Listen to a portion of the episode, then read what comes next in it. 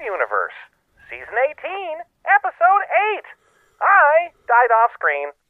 The book, I Jedi by Michael Stackpole. The year? Who cares? With your hosts, Jeff and John. Let's go!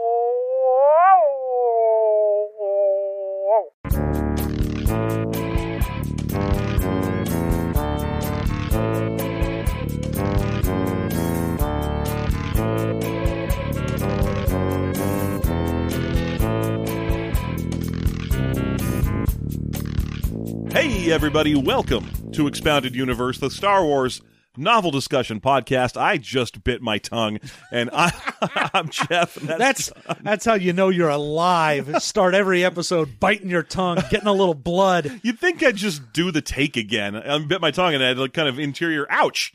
But instead of saying ouch, I just was like, I'll just announce I bit my tongue, and then we'll proceed. And then proceed as usual. Times are tough when you bit your tongue, but you have an hour of talking about Star Wars to do. It's true. Mm-hmm. So anyway, uh, we haven't done this show in a while because I just got back from camping. Yay, camping. And uh, we're not going to do this show for a while because John is about to vacation. Yay. I'm going to go to Washington, D.C., Mm-hmm. our nation's capital. Yep, where he intends to wash himself. I'll wash myself in the Washington. So, uh, so while he's off visiting the many fine sights of Washington D.C., such as a Waffle House and a Fat Burger, Man, I would be amazed if there were any of those anywhere near where I am. I'm sure there won't be. Are you planning to do capital stuff? Are you planning to go out and like visit the Lincoln Memorial or the reflecting pool or whatever? Eh, maybe. Yeah, I mean, there's a little a, a little kid you have yet to have met that I, I that I oh think, no, I met him. Oh, okay. So you have met the family kid. Yes, Okay. I've met my uh, my little nephew. I'm Okay. going out there. My parents moved out to DC to be with my sister and kid Okay. out there. So uh, this is me visiting them now that they have moved in. Okay. So that's what. Uh, so there's this isn't a. So that means that you could potentially skip out on the tiny bo- child and go off to see Ama- uh, America's heritage. Yeah, I mean the tiny child would come with Oh, okay. is the thing. I mean, my sister works for the government, so it's entirely possible she'll do like one of the times I went and visited her, we just went down to the House of Representatives and we're like, "Hey, what's up? yeah. Yeah. You guys suck." you people are the worst. hey, hey, fuck you. That sounds like a pretty worthwhile way to spend your time there. right? Just try and find any given random asshole from the House of Reps and make their life miserable for a day. Just follow him around like, hey, hey, buddy, hey, Hey, hey, Matt Gaetz, where you going? Hey, hey, come here. Hey, hey, I Oh just no, want wait, to talk. I, I want you to come here, but I don't want you to come here because there's a child here. You get what I'm saying, right? You I get mean, you understand. Stay away from children. You're a piece of shit. I have this uh, this scheme about you walking into the ocean. I'd like to discuss. So, so uh, good. I'm glad to hear you're about to ha- go have a good time. I, of course, had a great time camping. Everyone's everyone's thumbs up around here, except for Star Wars, which we just keep skipping. Yeah, well, you know, sometimes shit happens. Yep, and I'll be. Don't worry, folks. I won't skip that much Star Wars because I bought that Lego game. So I'll I'll be. Uh, In case you were worried that Jeff was going to be starved for Star Wars, Don't be. Not, I'll have plenty of I Jedi and uh, I don't know, running around as various characters doing little puzzles and so on with Legos. little puzzles. Little puzzles. I love how the game. It's me, little puzzles. I love how the game starts out with like, oh, you should probably come back and revisit this level once you've unlocked a bunch of characters, because you know you're running around on the Tantive Four helping like three PO and R two escape. But I'm like, oh, I know so many unlock codes and shit for this game that I already have every cl- class. It's just that they look stupid. They're like, you need a Wookiee for this, and I'm like, great, I've got Holiday Chewbacca. Great. He's Here, here's Chewbacca in a big dumb robe. Hey, well, you, you're gonna need a you're gonna need a droid for this. Great. Here's Do, that little one wheel roller droid from the end of Revenge of the Sith, but now he's like dressed as a Christmas light for some reason. no, You've never even met him. You haven't watched that movie. no. He's just he looks like a little traffic cone with a wheel. Great. Good for him. Yeah, he's an o- very minor character. Good. Um, anywho's, so uh, what we have to talk about today is chapters 25 through 28 of I Jedi. yes, and For those last of you who are reading along, we left our heroes, mm-hmm. or you know, really just the one hero Yeah, that we're real- following. Just the one guy, really. Re- Really, it's just sort of the one wife guy. it's just the one guy. Uh huh. So, uh, they had just gotten a delivery. Uh, they'd gotten some med supplies as well as a bunch of explosives that Corran had wanted. And this gave most of the sky or, the uh, solo extended family a chance to fuck off planet. Um, Oh yeah, they did. They fucked off planet hard. and on planet. No, but uh, but Han took off to go try and catch Kip Durron. Leia took her kids to go deal with the winter situation. Oh no, Leia left her kids. That was the whole plot Oh, that's point. right. They're still there. She went off to go deal with her missing third kid on that magic planet where Winter's got her. Yeah, got the hidden planet where even she doesn't know where it is. Yes, yeah, yeah. The, the one you can only get there. The only people who can get there are people who have already been there. Yeah. Yeah, it's, Uh, or it's- if you have a magic compass that yes, yeah, it- shows you the way. But beware, for a pirate curse will befall ye. oh no, I took the gold from this hidden planet where a kid was. now I can't taste apples. I, I no longer know what apples is. I mean, it's. I've always found that. Uh, I mean, I know it's a major digression, and we barely talked about the episode at all. But I, I love how they kill Barbossa and then bring him back, and then make a big deal about killing him again. I was really hoping that after they killed him in the most recent one, they do another movie and just have him come out again. You know, right down that same set of stairs in that witch's house, just sort of like eh? stuff back down. And I'm back. R. I did it again. This be me respawn point, and I know where apples be spawning. Uh So, anyway, yeah, they they they got some supplies and crap. Yeah, so they got supplies. The uh, head of the solo family's fucked off, Mm-hmm. and Corran then told everyone that he's like, "Okay, I've got a plan. Mm-hmm. I got a plan, and we're gonna take down Exar Kun because he doesn't know." What apples is, and I'm going to show him. I'm going to show him what apples is. Yeah. Take a crate of apples. So uh, at that point, he just said he had a he had a uh, a masterful plan to destroy Exar Kun. Yeah, and his But- plan, as far as we knew from last episode, was leave Streen in charge of guarding Luke while I go fuck off somewhere. Yes, but now we know what his actual plan was, sort of, because this is a this episode is a wheels within wheels chapter. Uh, because he's, he, as far as we can tell at the start of the chapter, his plan is to take that Z95 headhunter he just fixed, Mara Jade's headhunter, fly over to what he assumes is Exar Kun's temple. I mean, it's very clearly Exar Kun's temple. I mean, yeah, it's got that that dark side of the force obelisk pyramid thing in it, and a big statue of Exar. Yeah, if you if you're like wandering around planet and you're like, what's this?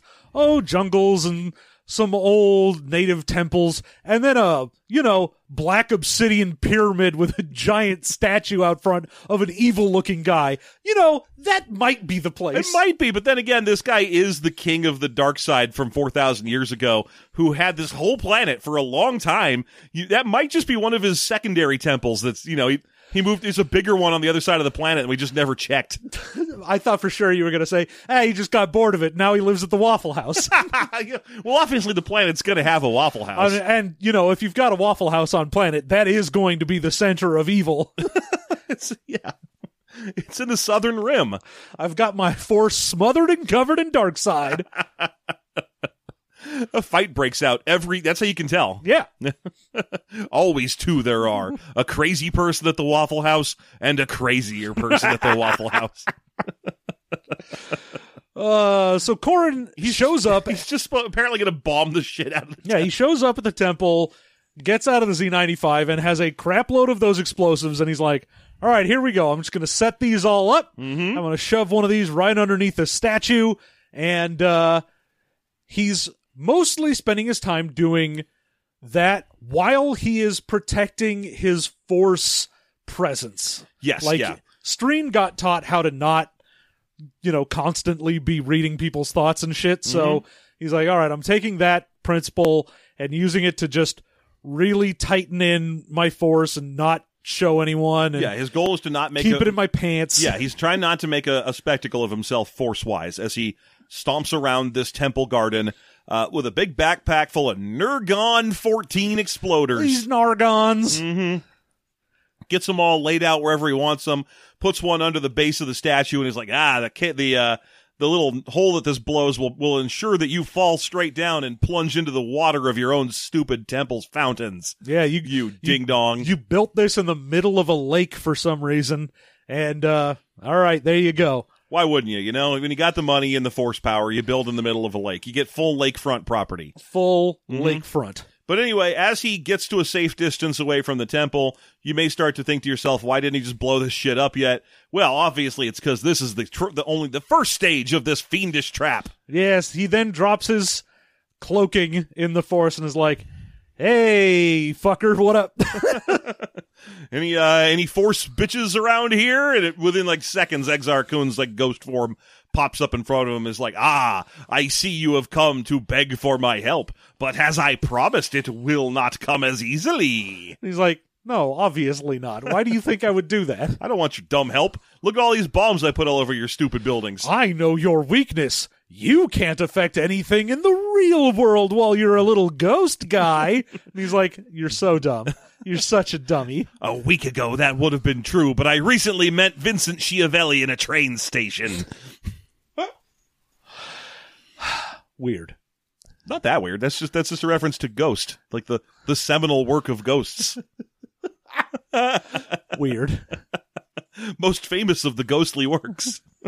of all the ghostly works. Come on, remember that part where uh, where where Swayze gets taught to touch stuff by Vincent Schiavelli in a subway car? Uh, you remember? Come on, it's a good movie. You remember it? I have not seen Ghost since I was like seven. I have no idea what the fuck goes on in Well, Ghost. at least at least unlike everyone else, I'm not getting slapped for my outdated references. Hey. Topical. Wow. Mhm. Ah. Mm. Now wait till you hear my long-winded opinion about it. just kidding. I don't have one. Uh, so, so anyway, Yeah, Exar Kun shows up and he's just like, all right, uh, so you think I can't do stuff in the real world? Well, you're a dummy. And he just melts all the detonators on the bombs. yeah, eh, eh, which causes uh, causes Horn to just go, "Oh, oops," Oops. And then he gets flung around with the Force for a while. Oh, yeah. Just getting tossed into rocks and so on, breaking a bunch of bones. He gets fully Saruman Gandalf fight. Mm-hmm. And, but he's trying to keep up a brave face the whole time. So he's just like, uh, yep, okay. Uh, the, the, what? I'm not even here to kill you. I'm just here because I bought this land from the New Republic, and I'm going to build my house here. I just, I gotta, I gotta serve you an eviction notice. You see, after 4,000 years, your property rights have fallen away. And Yeah. And he's like, "How dare you!" And like flings him into a bunch of stuff. And he's like, "Yeah, yeah, I'm definitely going to put a TV there, right where you are now." Mhm. oh, just, just trying to keep it keep it going. Gets flung around some more. There's a point where uh, Exar Kun like shows off by tele by telekinetically lifting all the bombs and throwing them into the lake. Yeah. And at this point, it looks bleak for our hero. But then we hear a voice ring out from the forest. Well, I mean, there's a shitload that happens before that. Okay, fine. To be fair. yeah, there's a lot of back and forth between them. Yeah. I mean, I don't want to just skip over the entire chapter and go to the end. You don't. We got a lot of ground to cover. Eh. That's fine. No, please, please. I'll, I will allow you to take the reins. So, I mean, there's a shitload of stuff because we get. Not only does he get, you know, thrown around and beaten up, and he's like, all right, fine. Mhm. That's not working. All right, time to go at your mental mind. Oh, that's right. Yeah, we get all the uh, the, the projections of failures put uh, and uh, and horrors put into his brain. Yeah, so he has to see, like, projections of uh, Mirax showing up and be like, hey, you. You let me die alone.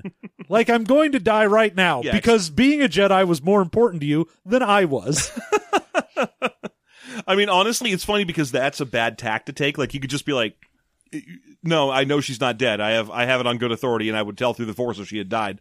So, really, all you needed to have her pop up and say is, "Hey, you spent two and a half months dicking around and with Luke Skywalker in these woods instead of just coming and getting me. What are you doing?" I mean, that's more or less what it is. Yeah, it's just funny that they pass it through this whole like lying part. Well, the problem with most of these things is, especially when the person who's getting the whole hallucination is like, well, I know this is just a projection that he's putting in my mind, but I can't help but react to it. Yeah. Like, I just find it no. funny that Exar, Exar can't help but gild the lily on this one, where he could have just literally had Mirax pop up and be like, dude, what are you playing fucking Jedi's and Sith in the woods? I am in a coma somewhere, you asshole. But instead, she has to be like, and I died because of your negligence, which just gives him the tools to get past it. Well, I mean, it's a bunch of that, and then like his dad disapproving of him, and Yeah, we get a little bit of uh yeah, I forget his name, but the dad. and then like he gets to see Uh the lady a his, version of his unborn child. yes, and his first partner when he joined Rogue Squadron, uh Lujayne Forge. Yeah, Where- dead. yeah, she's dead. She got shot with blasters in the face, so she's all messed up when she's talking to him. She's like she's like, "Hey, you uh yeah, because you like to play hero, I'm dead. Yeah. Yeah. Same thing with the dad. The dad pops in and is like, I, I can't believe you married Mirax Terrik. His or, or her father hired the assassin that killed me. And then you just went and married her. Yeah. Were you already in bed with her when this was happening? Did Are you you, trade- just soft on it? Did you trade the warmth of my body for the warmth of hers? huh? Did you embrace her body so that you could embrace my cold body? Yeah, just harsh stuff to say. Yeah, just real shitty things. Mm-hmm. And for his part, at least, he's like, "All right, keep it together. Mhm. Don't don't dark side, my dude." And like, in order to keep it together, he just straight punches his hand into the ground and breaks his own bones to be like, "Nope, keep it together." He's got the strength. And Kun's just like, all right, all right. I see that anger isn't going to do this. We'll go to plan B sadness. we'll go to sad And, times. and then shows him his, his not. His uh, not yet even conceived children. Here's what your kid could look like. Yeah. he would love you very much and call you Papa. He won't though, because he'll never exist. Because you're gonna die. And here's what your kid would look like covered in bees. covered in bees. and here's what your kid would look like at an Arby's. No, no, why would he go to an Arby's? no, no, it's not true. I eat only Corellian food and that shit nasty. Uh yeah, the the entire physical and mental torture of uh Corran Horn going on in this chapter is just ridiculous. Mm-hmm. Because eventually, like again, he gets to a point where he's like, "All right, I, I, am, know this is all fake, but I am." He gets to a point where he's like, "All right, I'm gonna break. I'm, I'm like on the edge of just giving up." And that's when he hears the voice. yeah, who's just like, hey, I, I heard there was a guy here I needed to rescue, even though he's a piece of crap. Hey, uh, is this what? Is this the best you got, huh, Exar Kun? Some, uh, some That's right. ghosts of babies that don't exist. What a piece of shit you yeah, are. Yeah, she has some trash talk because it's Mara Jade. Mara Jade making her triumphant return to the return to the book. Uh, she comes walking up, and her plan to to uh, verbally castigate Exar Kun is to point out that he is a lower class of Sith compared to the one that she's de- ones that she has dealt. oh with. yeah, she's like, look, I've known Dark Lords of the Sith, and all of them are way better than you. this is You're my fourth, and I'm not impressed. look like Isard isn't even a dark side user and she wouldn't give a fuck about you. Yeah, she'd have your cor- your ghost corpse dissected by now. Vader would just consider you a quaint anomaly and just ignore you entirely. And the Emperor, ugh. The Emperor did what you failed to and killed the Jedi. Yeah. You are a a little bitch baby. I do. I really love where his retort is like, "Yes, but he died," and and, and Horn's like, "Yeah, dude, you're a ghost. yeah, dude, so did you. You got nothing. You got nothing to stand on on that one." Uh, And then she doesn't even mention the fourth Jedi or Dark Lord of the Sith that she has met, Joruus C'baoth. yeah, uh, nothing about that. Yeah, it doesn't bring him up at all. Why not? Why not drag even more books into this this uh, literary Frankenstein's I, monster? I need more books.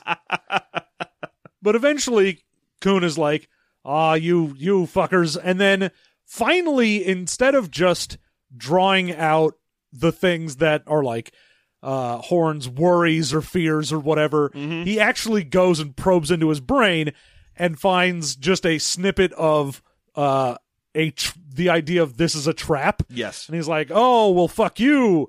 Ah, you can't trap me. I'm gonna go murder a guy. Yeah, you he's like- fucked up. You left my Streen in charge." Yeah, because the th- big thing he was thinking was he was like, uh, "Don't worry, Mara, it's okay. Uh, Luke's still unconscious, but he's on like a plinth somewhere, being guarded by Streen."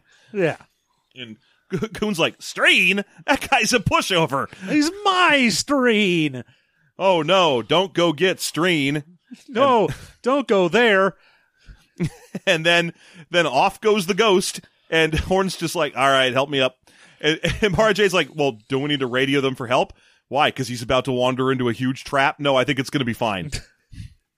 Yeah, I do love that indeed she like picks him up and carries him to a headhunter and eventually they're just like they get there, radio in and they're like, Phone call. "Yeah, we killed him. He's Yeah, done." he's, he's dead. yeah, it happened. And it's not even like, "Oh, we they radio it in and then next chapter we'll get the details." No. Nope, it's done. No, He it's just, a fucking. It's the mash fatality moment. we spent half this fucking book getting to the point where we finally confront Exar Kun, and then it's just anyway, he died off screen. You know that feeling when you're playing like a cooperative board game or card game, and the bad guy dies, and it's still like four rounds till your turn, and you're like, eh, I don't really care about this. That's how this feels. We're like, ooh, I can't wait to see what he's going to do to him. Oh, he's just going to make a quick phone call and ensure that he di- that he's dead. Oh, okay. yeah.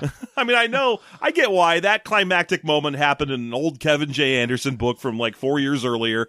With there's no need to rehash it, but it still is eminently hilarious. It's very funny that you would decide to set fully half, your book yeah.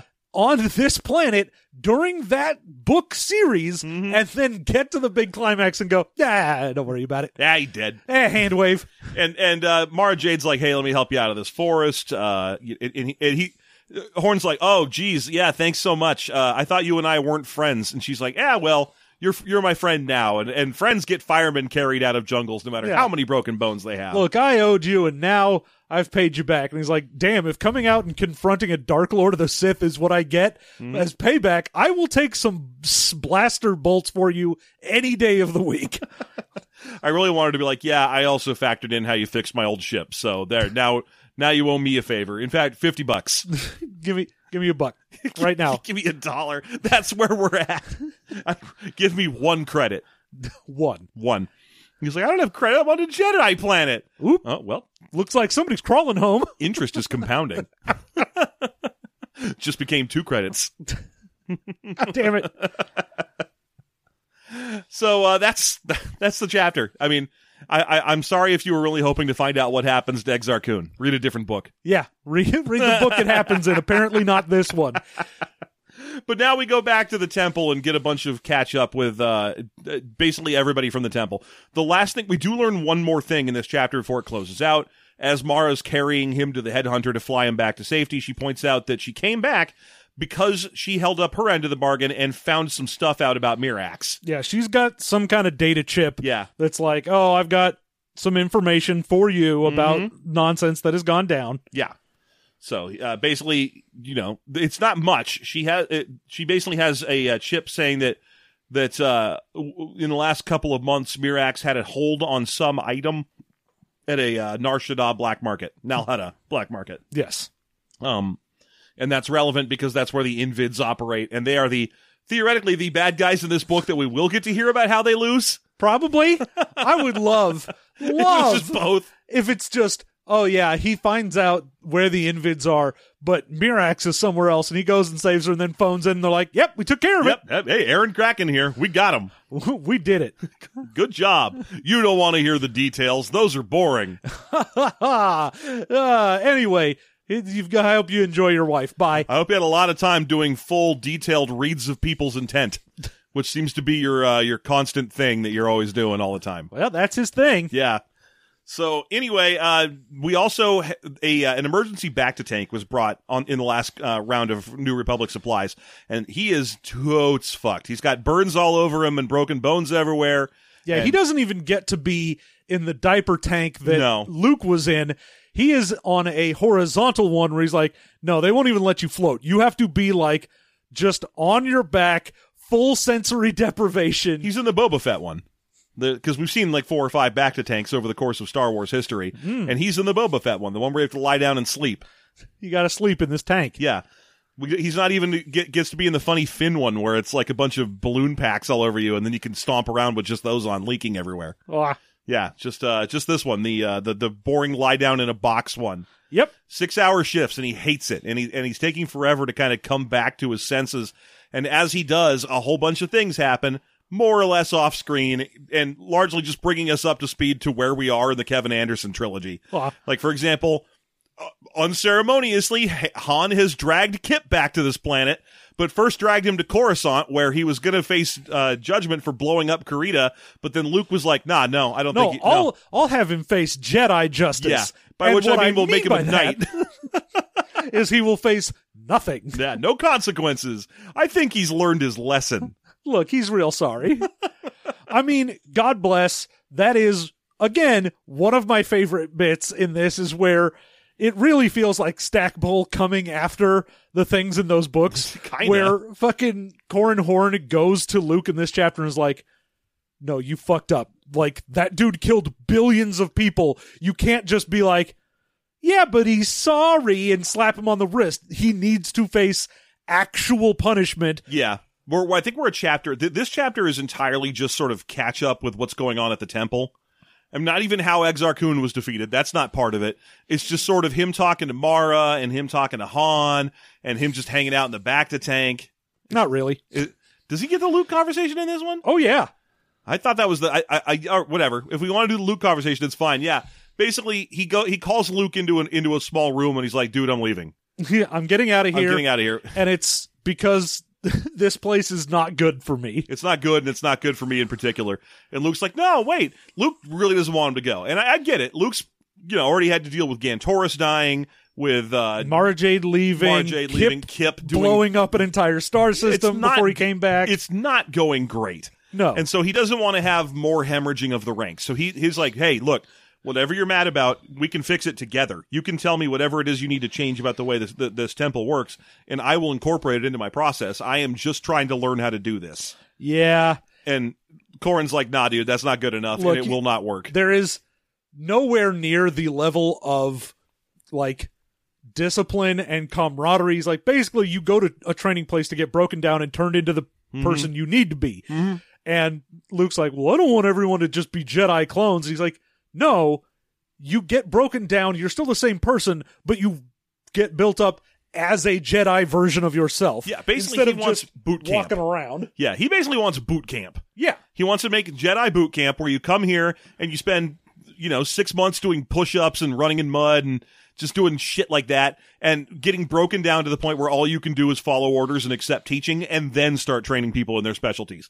And Luke's like, "Uh, I don't want to do that. I, I, I mean, on the one hand, I get it. I get where I, I get where Luke is coming from as well because Luke is coming from a position where he's got twelve students and all of them are like twenty five. yeah. And I mean, the thing is, he's even like, look, man, I get it. Mhm. I understand. We probably should have been doing something more. But that's even more reason for you to stay here too, Yeah. because you could help me with that. And he's He's like, like, ah, eh, hire a drill sergeant from the New Republic. You don't need me for that. yeah, you can get anyone who knows about actual training methods Mhm. to help you with that. Also, I can't stay here with Kip. 100%. Will not. I I cannot be on the same planet as that And guy. that, like you were saying, that is definitely a dressing down. I mean, the funny thing is, Stackpole and Anderson are friends.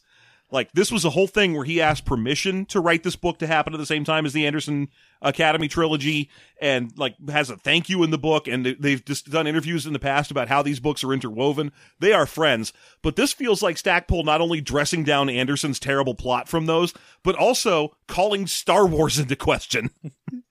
I love that he's just like, no, dude, I can't. And Luke is like, oh, but it's fine. You see, we went over to Exar Kun's temple. You did what? You took him to Exar Kun's temple. Yeah, you can't you can't kill your your uh, presence of the dark side without facing the dark side directly. So I took him there. He overcame his dark side, and look, now he's fine. He's like, no. No. Honestly, even if I believe you, even if I'm like, yeah, sure, he's just a, a regular nice guy now, Yeah, you can't let something like that go without punishment. There is a social contract Yeah. that we have that you can't just say, nah, it's fine. yeah. He goes a little Foucault on everybody right around here, he gives us a whole like reason for monarchical punishment. Oh, yeah. He's like, look, not only did he break the social contract, and we need that in order for people to believe that there is some sort of order in the galaxy, mm-hmm. but also we need that to like show that there is some sort of reason not to do things. We need deterrence, and we also need something to be done for the surviving family members of the billions of people he killed. Oh, And yeah. Luke tries to go defensive. He's like, "What? Are you calling him a murderer? Are you calling me a murderer? Remember, I, I killed blew up the Death Star. I blew up the Death Star. It had millions of people on it. And while I was uh, over on the dark side serving under the Reborn Emperor, I killed more people then. Do you think I should be in prison? And Horn's like, no, you destroyed a military target in self defense. And it then, was a military action with a military target. yes, and then later. All of the the uh, uh, reports we've that have been come out about your time as the uh, dark side son of the emperor or whatever show that you consistently made decisions that preserved as much life as possible. Yeah. Uh, so so no, I don't think you do. And also, I think you spent a lot of time fixing yourself after that. You didn't just have another Jedi show up at court and be like, "This guy should get off scot free," Yeah. and I'm going to take him right back to the bad guy who told him to do it. Yeah, and the fact that he, like you were saying, he's like, "Oh well, don't you believe in forgiveness?" And you know, shouldn't we try and do what's right for Kip? And he's like, "How good do you think it is for the billions of people that lost friends and family to see him wandering around? How good is that for their souls?" How are they going to feel when he shows up to rescue them later with a lightsaber you gave him? Yeah, and he's like, "Well, look, it's fine because." You see, Kip was under Exar Kun's control. No, he wasn't. And that's just straight up a, the, big pull. He's like, no, he wasn't. What do you, what, well, yeah, he was. What are you talking about? If he was under Exar Kun's control, Exar Kun, the ghost who's been trying to kill you, possess people to murder you for weeks, then when he succeeded taking over Kip, he, Kip would have just strapped you to the Sun Crusher and flown you into space. Yeah. Or just parked it on you. when he made it so that Kip shunted you out of your body, he would have just had you murdered because, you see, he has spent the last several weeks while you've been asleep Mm-hmm. trying to murder you as hard as he possibly can. If he Yeah. was in control of Kip, you would be dead. Yeah, he empowered Kip Durron, but he at no point was Yeah. Kip 100% a He- mind thrall. Yeah, he influenced him. Yeah. But that's why, you know, Kip didn't go out and just blow up Exar Kun's choice of things. He went and blew up a thing that he was pissed off about. Yeah. Did Kip. Now at this point we get the big challenge where where uh, he's like, so anyway, I'm leaving because I can't be here with that guy. And Luke's like, so I guess you just think I'm an idiot, huh? You just think I'm a useless, pointless, dumb idiot. And and Corran's like, yeah, kinda. Yeah, well, you know. and it causes this moment where where Luke's like, oh, those are fighting words. He's like, okay, explain. What am I doing wrong, big guy? and and uh, Horn's like, I don't think you've ever really thought about what Obi Wan and Yoda were doing. yeah. And that's the point where he starts questioning Star Wars. He's like, I'm pretty sure you were a trap. mm-hmm. Why do you think they would put you on Tatooine, where Vader was from, with the last goddamn name Skywalker? With the only people he was related to that he was aware of. You think he wouldn't check? And also, didn't you apply a dozen times to be in the in the Empire before you joined you, the rebellion? Yeah, you wanted to go to Imperial Flight School. yeah. How, do you think the name Skywalker wouldn't eventually make its way to him? like, you were set up to try and get Vader on planet so Obi-Wan could confront him. You met two people who personally knew and trained Anakin Skywalker, and neither one of you told, uh, neither one of them told you who he was because they were afraid that if you knew, you wouldn't pull the trigger on him. Yeah, they wanted him down, Mm-hmm. put down like the, the rabid dog he was, and telling you the truth was not the way to go about it. So yeah, if you look at it from a certain point of view, they were definitely fucking with you. And this kind of breaks Luke a little bit, where he's just like, Jesus, I hadn't even considered that. Yeah, Um, he's just like, dude, you see everything in the whole black and white can be redeemed, can't be Oh, redeemed, right, good yeah. and evil because of what happened to you. Mm-hmm. Like That's because when Luke Luke tries to pull out the dark side card, where he's like, you can't. He tries to pull the Yoda. He's like, you can't leave now, uh, Corran. If you leave now, you'll forsake your training, and you'll be closer to the dark side than ever.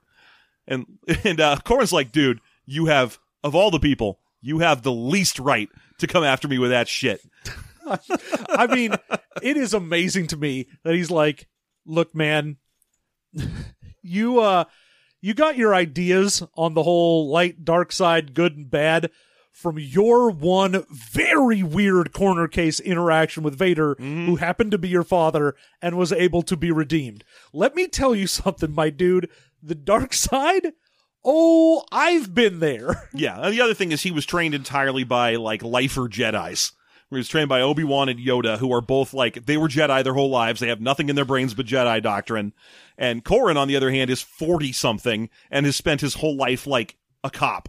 So he's Yeah. been, he's like, look, I have lived at the edge of the dark side my entire life, and unlike you, Mister Big Training Jedi Master, I've never crossed the line. He's like, yeah, I go to a d- domestic disturbance and see someone beaten to within an inch of their life with crying toddlers around them while their abusive husband is in the other room snoring. And did I want to go in there and absolutely just beat the Christ out of that guy? Yes, I didn't though. Yeah. And you know what? Someone offered me a million credits to walk away from a spice deal that I mm-hmm. busted, and I didn't. And then when I arrested the guy who killed my father, who, by the way, cameo alert, Bossk. Bossk murdered my dad. I guess we had to hear about Bossk succeeding at anything at least once in his career. Yeah. Uh, He's like, yeah, I could have, when I got him, just brought in a dead body and been like, yeah, he resisted arrest. And no one would have been like, oh, yeah, I'm going to even bat an eye at that. Yeah. I could have had revenge for my dad. I could have walked him into the public police square. station, Yeah. shot him in the head, and thousands of witnesses would have just gone, yeah, dude, he was uh he was trying to get away. yeah, yeah. So, Which uh, mostly just means to me, oh, so you do have a corrupt system then. you could have just gotten away with murder, is what you are saying, because the CorSec system is broken. Yes, yeah, the Corellia. The Cor- I mean, it's fucking Corellia. The the uh, up until we actually saw Corellia in in uh, Solo, a Star Wars story or whatever, uh, the books consistently painted Corellia as basically like space New York Yeah. or space Chicago, where like yeah, there's gleaming towers and so on, but everything is crime riddled all the time. Yeah. So, and it, I mean, he doesn't even bring up the fact that he's like, plus I had a Dark Lord of the Sith that's 4,000 years old Yeah, didn't come up. twice try to break me and did not. Yeah, I mean, ultimately, that at a certain point, this just turns into bragging because he could just be like Luke. I no. mean, he didn't bring it up. He was just Yeah. like, yeah, look, I've been on the edge of the dark side forever, and maybe it makes me worse for not having crossed the line because I didn't fall and get redeemed because that's your big boner thing Yeah. is falling and redeeming. But uh, don't fucking call me a coward. Yeah, but uh, he's like, but look, I don't want you. I know why you want me to stay so bad is because you really you don't want your record to look like a big fail. It's not. You lost about twenty percent of your students, and the others. I just watched them kill a, a Dark Lord of the Sith that without you. They did that. You made. You had twelve people. You made about nine Jedi. Great job. Look, man, it's fine. I get that you got sad dick because Mara didn't stay. Yeah. But you got to get over it. I mean, so you'll marry her in another book that I'm sure I will weirdly intrude in a third book. But yeah, at that point, he realizes that he he's like, oh man, this dude's been real sad, and I am just beating up on him on this at this point. Yeah. So he's like, okay, okay, look, I get it. No, just because you're a Jedi Master, no one said you would be good at teaching right off the bat. You did, you know, eighty percent success rate. That's not terrible. That's nothing to sneeze at. Yeah, in Cor- in CorSec, we call that an A plus. You get a bonus. what's what's the bottom of your scale? Uh, a minus. You get a bigger, a smaller bonus. Yeah. Policemen's unions. What are you going to do? Yeah. uh, but he's like, look, I also have to leave because, you know, the big thing that you told me about coming here was the Corellian Jedi tradition and how I needed to, like, come kind of bring that here, but I honestly have no idea what that even means. Mm-hmm. And I need to leave to go find that out and become my own Jedi. And I'm not going to do that here. Yeah, I mean, he you know he leaves the door open. He's like, I might come back at some point, but ultimately, right now, this isn't a fit for me. And also, you we established early on that this wasn't going to be a full course for me. That I was coming down here to learn some stuff before I went off on my way. Yeah, you knew that if I got to a point where I was comfortable enough and could go get Mirax, I was going to leave. So now that I have a data chip with some info and I've gotten to a point where I mostly just can't learn more here and also don't want to be around history's greatest murderer, Yeah, uh, I'm going to go. And at that point, R2 rolls in and is like, beep boop, there's a fucking Star Destroyer up there? yeah. Which to me, I was like, oh shit, does that mean that we've gotten to the Admiral Daala part of this of this uh, Kevin J Anderson series? And then I was like, eh, Oh no, wait, no, I remember now. And sure enough, he's like, "Yeah, don't worry about that Death that Star Destroyer. It's my ride. Yeah, that's that's here for me. That's here for me. That's my ride." Which means, of course, that it's time to finally meet Booster Terrik, owner of a Star Destroyer, the Errant Venture. Yes, indeed. Next chapter, we get to go up to the errant venture. Yes, he still has a Z95. I, I assume because Mara just got another one. Well, yeah, she flew in on one. Yeah. And so it- she's just like, ah, I don't keep it. Well, yeah, because uh, Luke was like, "Where are you even going to go? The Z95 that's left has a fucked up hyperdrive. Like you can fly it, but you can't really go anywhere." And he's like, "Oh no, it's fine. I'm just flying it up to that star destroyer." So we open the next chapter with him flying up to that Star Destroyer. And he's like, hey, it's uh, Headhunter 079. Let me in. And they're like, uh, please state your identification. Tell Booster Terrik that he needs to let me in. Uh, and if he doesn't, I'll blow off all your turbo lasers. Look, your shit's all fucked. Nobody is manning these lasers. One of them stopped tracking me halfway through. yeah. just let him know. I mean, ultimately, the big problem that Booster is operating under is that, yes, it's really cool that he has a Star Destroyer, but he's not like a bad guy. He's just like a, a, a neutrally smuggler. And you, there are only really two ways to op- own and operate a Star Destroyer either be connected to a prodigiously enormous military or be mean enough to steal the shit you need with your Star Destroyer. Yeah, I mean, And he isn't doing either of those. Yeah, he's like, look, it functions, it works, it's got some defense, it's not bristling like mm-hmm. you would normally see, but that's because I've essentially turned this into a smuggler cruise ship. Yes. but he, they're, they're all being assholes to him. He gets assigned to a docking port that's really fucking far from Booster's office, and he's like, God damn it, I still have like a partially broken leg, you asshole. Of course, if Booster knew my leg was broken, he'd have me just park in like a garbage dump and walk even farther. Yes, the thing that we are learning as we make our way into this chapter, I think we may have seen a mention of it here or there in the earliest chapters of the book, is that Booster Terrik, the father of his wife, um, Yes, the father of his wife. sorry, the father of Corran Horn's wife, does not like Corran Horn. no, because he's like, look, dude, you, You're an ex cop. You're you're CorSec. I'm a smuggler. Your dad put me away. I killed your dad. We don't really have a lot of good between us. Yeah, it's there's- basically Mirax the only thing stopping us from murdering each other. Yeah. So he gets landed in an in an uncomfortable spot, gets out of the ship. Uh, they don't provide a ladder for him, so he has to slide off it because he can't just jump down because he's got a broken leg. Yeah. And right away, as soon as he lands, he realizes that this is going to go worse than he thought. And a- a- as a uh, Nikto guard shows up, oh no, Klatooinian. Yep. Klatooinian guard shows up with, as described in the book, a face like peeling ceramic, which I was like, dude, that's mean. That's just what Klatooinians look like. Oh no, wait, he's a Weequay. oh, is he? Okay. The Klatooinian is the cab driver later. That's right. You're right. The Weequays are the ones from Jabba's sail barge where they look like brown but with like peely bits. Yeah. Like it was like that's a mean thing to say to about a Weequay. That's what they all look like. Oh, Weequay. This guy's so racist. Racist. He constantly brings up Hutts he just hates Hutts, which I get. and Weequays apparently. So, you know, he's like, "Oh, you're fucked now. We're gonna we're gonna shake you down and fuck you up." And he's like, I don't care. Just do what whatever. you got. Just take me to fucking beer to booster. let me see booster and the guy's got like a stun baton Mm-hmm. and he you know shoves it into the guy or Corran's side and is like let's go buddy and he's like hey man chill out yeah. my dude chill your shit and the guy like tries to zap him and he does his one of his few jedi tricks which is to shunt the energy so he just you know no sells it and goes huh think, think your baton's broken Batteries must be out, and like he gets another hit, and he like sends it back into the bulkhead of the Star Destroyer, and it causes a nearby Bothan's fur to go popping up like Van de Graaff generator style, which I got to assume is very funny to see. yeah uh, but no one notices. And so eventually, the, the he's like, "Hey, dude, I think Yeah, he does thing- it a couple times. Yeah. And the guard's like, huh, that's weird.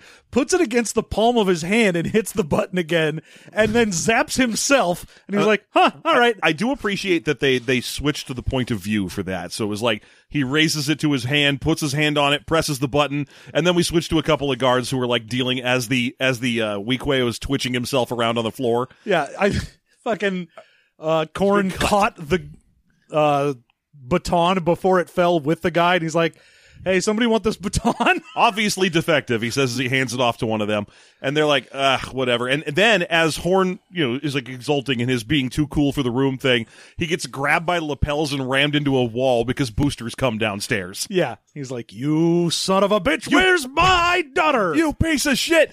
And you know, he's like, "You two, take him to my office and toss him in there." And this is another moment for uh Corran's racism corner, where he he he gets marched in there, frog marched, one might say, except it's Star Wars. So you know, we've met, Ribbit marched. we met that Rybet that one time. Remember Do- Moruth Doole? Morath. Yeah. So what if we Rybet march instead of frog march? And I'm like, no, because because Rybets are sentient. Yeah, pe- but what if I marched like a ribbit? Why wouldn't you march like a frog? Another thing that we know is canon in Star Wars. There's, Do we? Yes, there's one outside of Jabba's, pa- or Jabba's palace. It grabs the thing. It's part of the interstitial cut. There's a b- thing flying around. This thing goes, blah, gets it with his tongue, and then goes, brap. Fucking sand desert toad. They're a real thing in Star Wars. Also, Oh yeah, they're toads, but there aren't frogs. also, Moruth Doole gets described as frog-like and batrachian while they're describing him, which means that they have a frame of reference for what frogs are, so they can call this frog-like thing a frog. Racist. Ugh. Maybe a minor one. Maybe it's a microaggression, but it's still something. Anyway, they drag him to Booster's office, and it Yeah. turns out that Booster's been living like shit because of his missing daughter. well, his his office is just absolute trash garbage. He doesn't fucking keep this one, and it's just his office that's on the like loading dock. So I'm sure he's got a ton of them. Probably, yeah, fair point. Probably has lots of offices. This one mostly has a deactivated protocol droid in it that's being used as a bandolier holder for blaster pa- uh, casings. Yeah, it's basically like a hat rack for blasters. Yep. Uh, plus a bunch of garbage on the floor and shit. And he's like, oh, I hate this in here. Just stacked data pads. yeah. And uh, he sits in the dark by himself thinking about what's going to happen for a bit until Booster finally comes in and he's like, all right, you dumb piece of shit. How long has Mirax been missing and what do you know? Yeah, and they have this wonderful back and forth where of uh, You can tell they have a lot in common, effectively. oh yeah. And both of them are just like, you piece of shit. No, you piece of shit. because they're they're doing we've we've spent this entire book in fucking Horn's head, and that means him constantly reading everybody. And we have to sit there as he goes, I don't think you really think that. And the reason I don't think you really think that is because if you really thought that, then by now you would have done this. But you didn't do this, you did that, which means you think this and not that. And you're just like, I fucking hate this guy. Just skip through. Just, just do the part where you're like, I, I don't know, I deduced it because it's elementary, dear Watson. Let's just move, move the fuck along. Uh, but No way, now, man. now we've got two of them, and they're doing it to each other. Yep, it's great. the two of them's like, ah, I see that you are doing a certain facial expression, which means that you are concerned about whatever. Ah, yes, but you have forgotten that if you would have not mentioned this, then I wouldn't have done this. So you see, and I'm like, all right, Sherlock and Moriarty, quit jerking each other off and let's get on with it. But what you did not know, Corran Horn, is that I am left-handed. Oh, everyone knew that. Damn it. So, um, Booster's a neat character, though. Owns his own Star Destroyer, king of the smugglers, one robot eye, yep. big burly dude with a mustache. Cool character. I, I always thought it was kind of neat. But he's basically pissed off that that um, Corran Horn's wife is missing, and he hasn't doesn't seem to have done anything about it. And Horn is calling him out on it because he's like, "Okay, well, how come it took you this long to show up here? Then she's been missing ten weeks. Are you telling me you didn't call your daughter just to find out that she was missing for the last ten weeks?" Yeah, and I know you never sent a message to me uh, or tried to get in contact me contact with me through like Wedge or anything. So you clearly probably already knew that she was gone and were looking into it yourself. And he's like, "Eh, well." But his big deal is whose fault is it that she's missing? So he keeps harping on that. That's Booster's whole deal. He's like, uh, "Are you going to blame this one on the uh, on the New Cracken. Republic, Cracken, or the New Republic?" And he's like, "No, this is my bad. It's my fault that I haven't gone and gotten her yet. But I have my reasons. I have good reasons for why I haven't, and there's even better reasons why I didn't tell your big dumb ass. Because if I told you, you'd go herring off to the Nal Hutta system." And with a fucking star destroyer and spook the invids. you would fuck everything up. And And if I told the New Republic, they would send the New Republic to Nal Hutta with the New Republic and fuck everything up. So I made a careful personal decision to do this alone because anyone else would fuck it up. so what I need from you is to get off my ass. he's like, so you need to do the following two things. And Terrik's like, the fuck did you just, you're going to give me orders? Are you kidding? And he's like, no, no, I'm not because you didn't do shit yet. You clearly knew that something was up, and you didn't do a goddamn thing until you had me in your sights to yell at. And that also tells me you don't have any leads because if you did, you wouldn't have given a shit about me and you'd be following them. Yeah. So you need my lead. hmm So Terrik's like, Terrik's whole deal though, he keeps h- hammering this home is whose fault is this?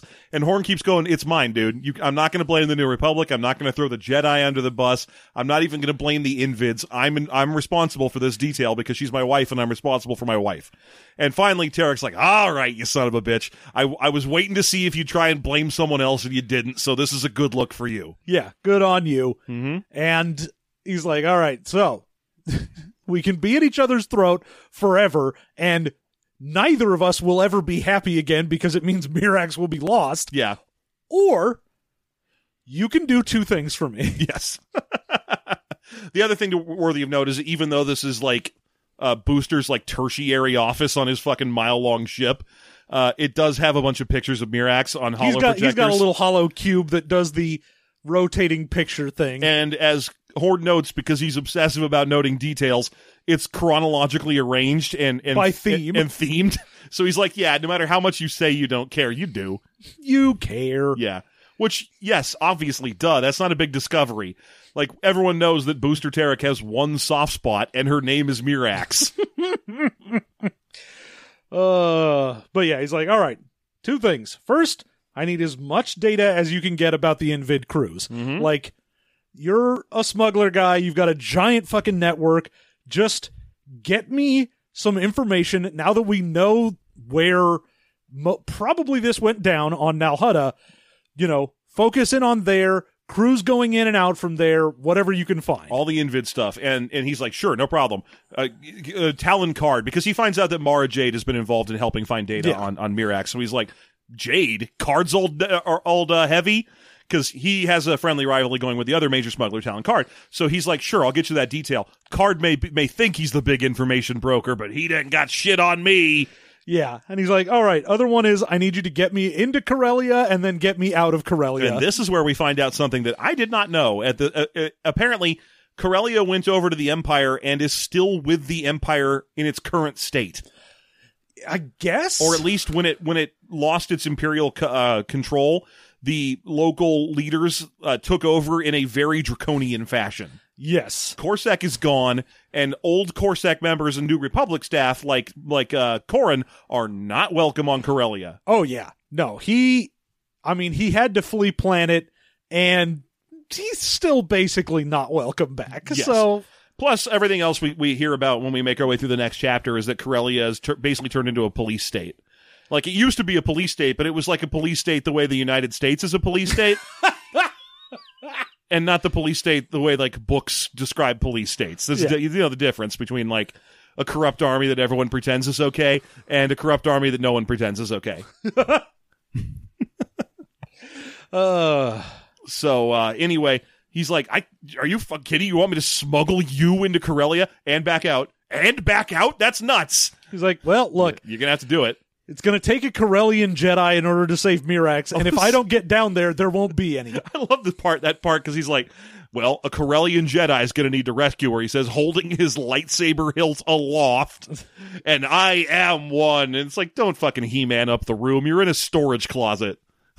Uh, But anyway, we get a whole routine at this point that basically just gives us a rundown of what it's like on Booster Ship, which you can jump right through. He's got three public access levels based on how rich and important you are. yeah. If you're in the black level, then it's like this. It's like worse than Mos Eisley.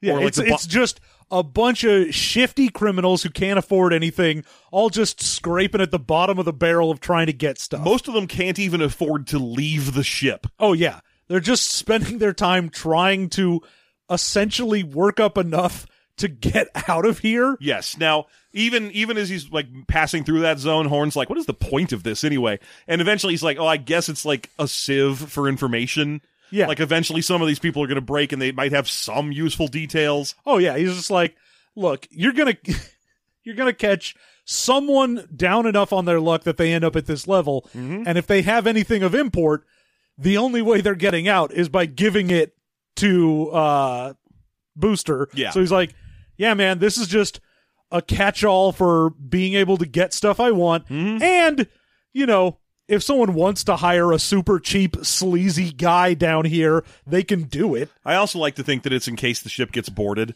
That he can be like, uh, try and route them through the black level. See how many, see how they deal with three million gang members. Yeah, just just have them run through here, and uh, I don't know. They'll probably slip and fall on whatever liquid happens to be around. Yeah. I don't want to think about it. Now, up from that is blue level, which is the only level Corran is allowed into. He's not allowed to the top rich people diamond Diamond level. diamond level because Hor- because I love that Terrik clearly just doesn't like him, so he doesn't want him to see the good shit. But he's like, I can't let you up there because you're CorSec, and a lot of those people are like high class criminals, and you cannot ruin the vibe. He's like, dude, even letting you on blue level is bad enough. Yeah, You Which- are harshing the the smuggler vibe. Yeah, given that blue level is basically just like every smuggler spaceport that he's ever been to before. Yeah, And- he's like, oh, this isn't shitty spaceport. This is just the nice general smuggler area. Yeah. you can get some stuff. It's not, you know, It's more Cloud City than uh than like Na- Nar Shaddaa. exactly. Yeah.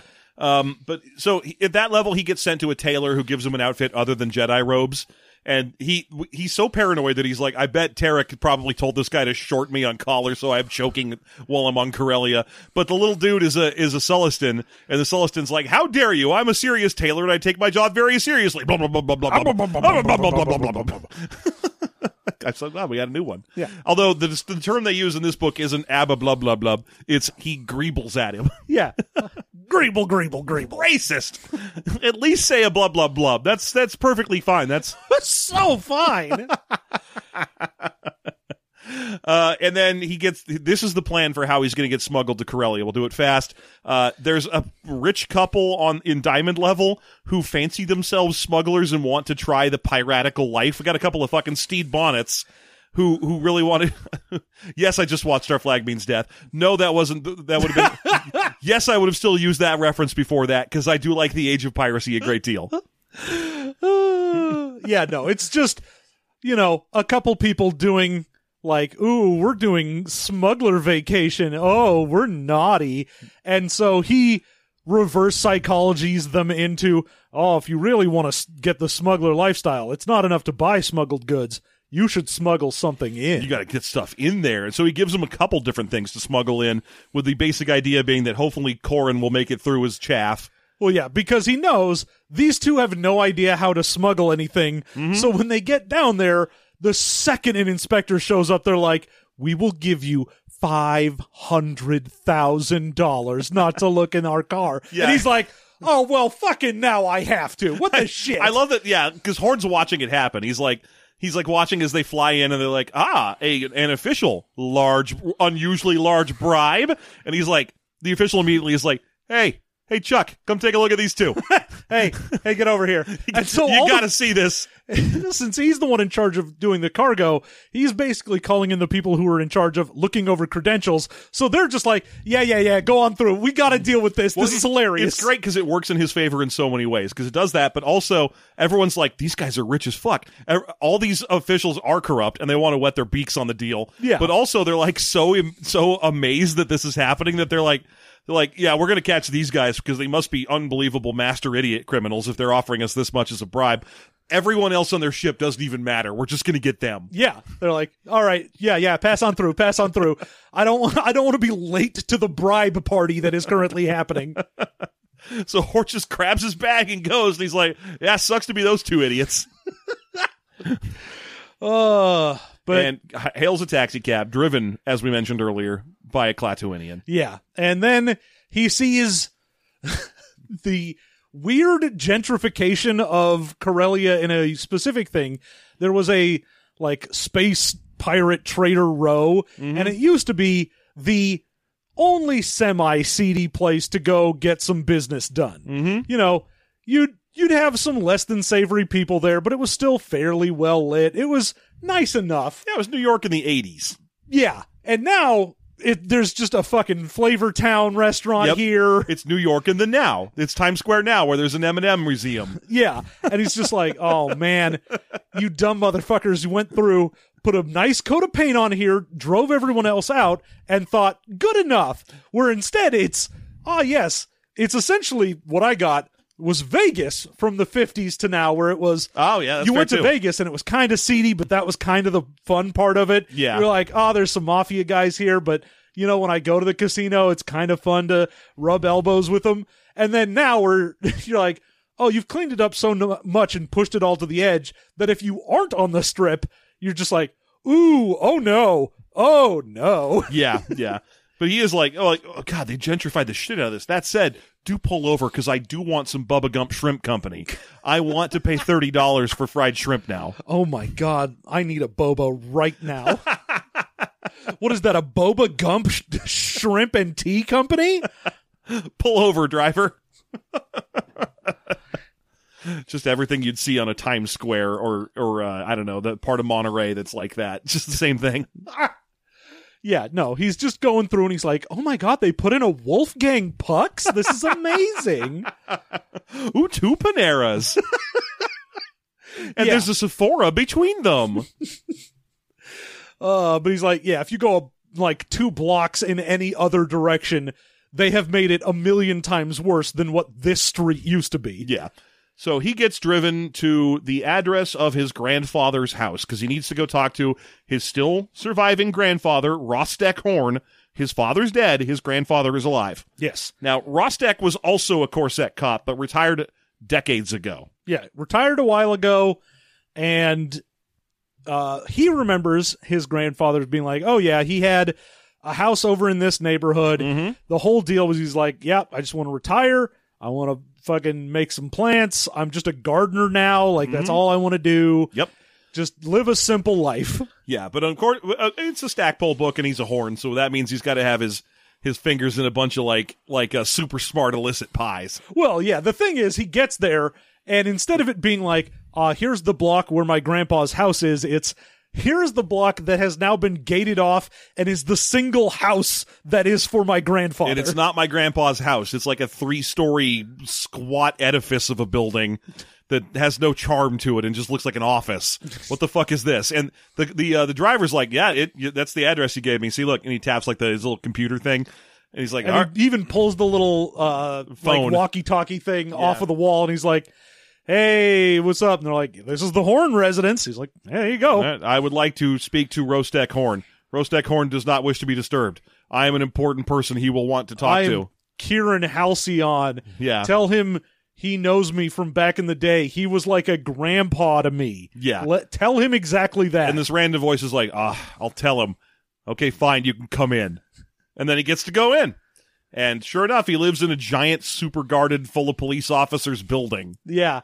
And, you know, by the time he manages to make it through this palatial estate to his grandpa, who he assumes is going to be like in just, you know, dirty overalls doing some gardening. He's like, no, he's in the garden, but he's wearing like a full fucking black suit. Mm-hmm.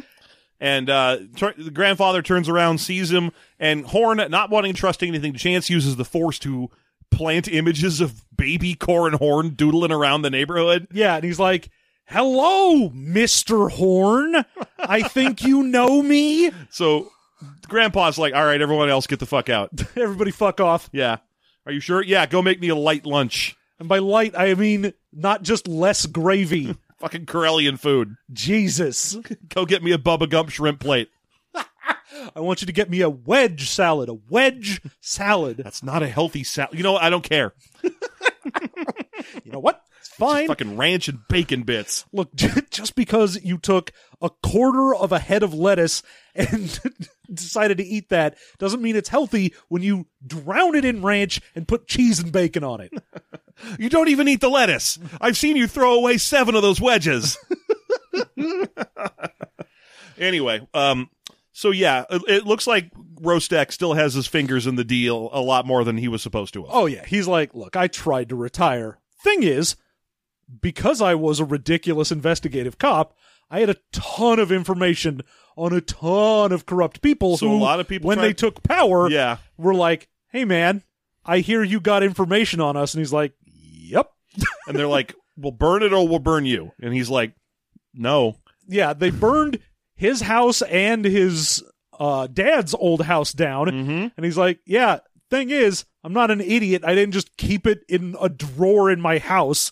And that's when little bits of information would show up with flowers that were specifically things he had bred. hmm his own hybrids. He's an award-winning gardener. Yeah. So he's like, yeah, I would just send little data chips with a like hybrid rose. and an incriminating detail on it. Yeah, just to some politician and be like, hey, dude, maybe fuck off. Yeah, and he did it to ruin people. He'd be like, "Oh, I'd send uh, the wife of some guy a holo a holo of, of his or her senator husband cheating on her." so, you know, at that point, they just decided, uh, well, we'll build you a new house.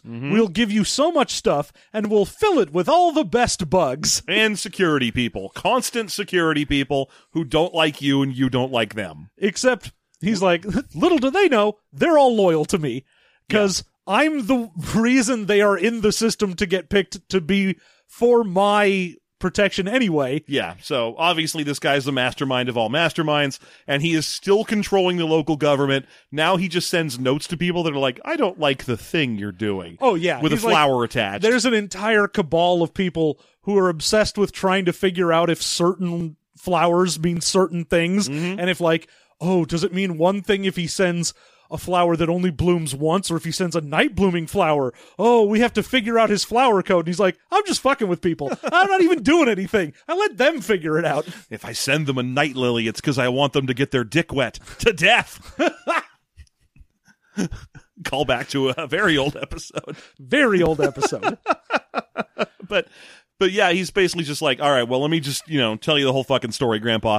Uh, I'm looking for my wife, you know, uh, I'm working with Booster Terrik. Ah. and he's It's- like, yeah, and I also assume you're looking for your Jedi heritage, given that you Jedi mind tricked shit into my brain. also, there was a deal where your dad left information with me for you in case you ever develop Jedi talents.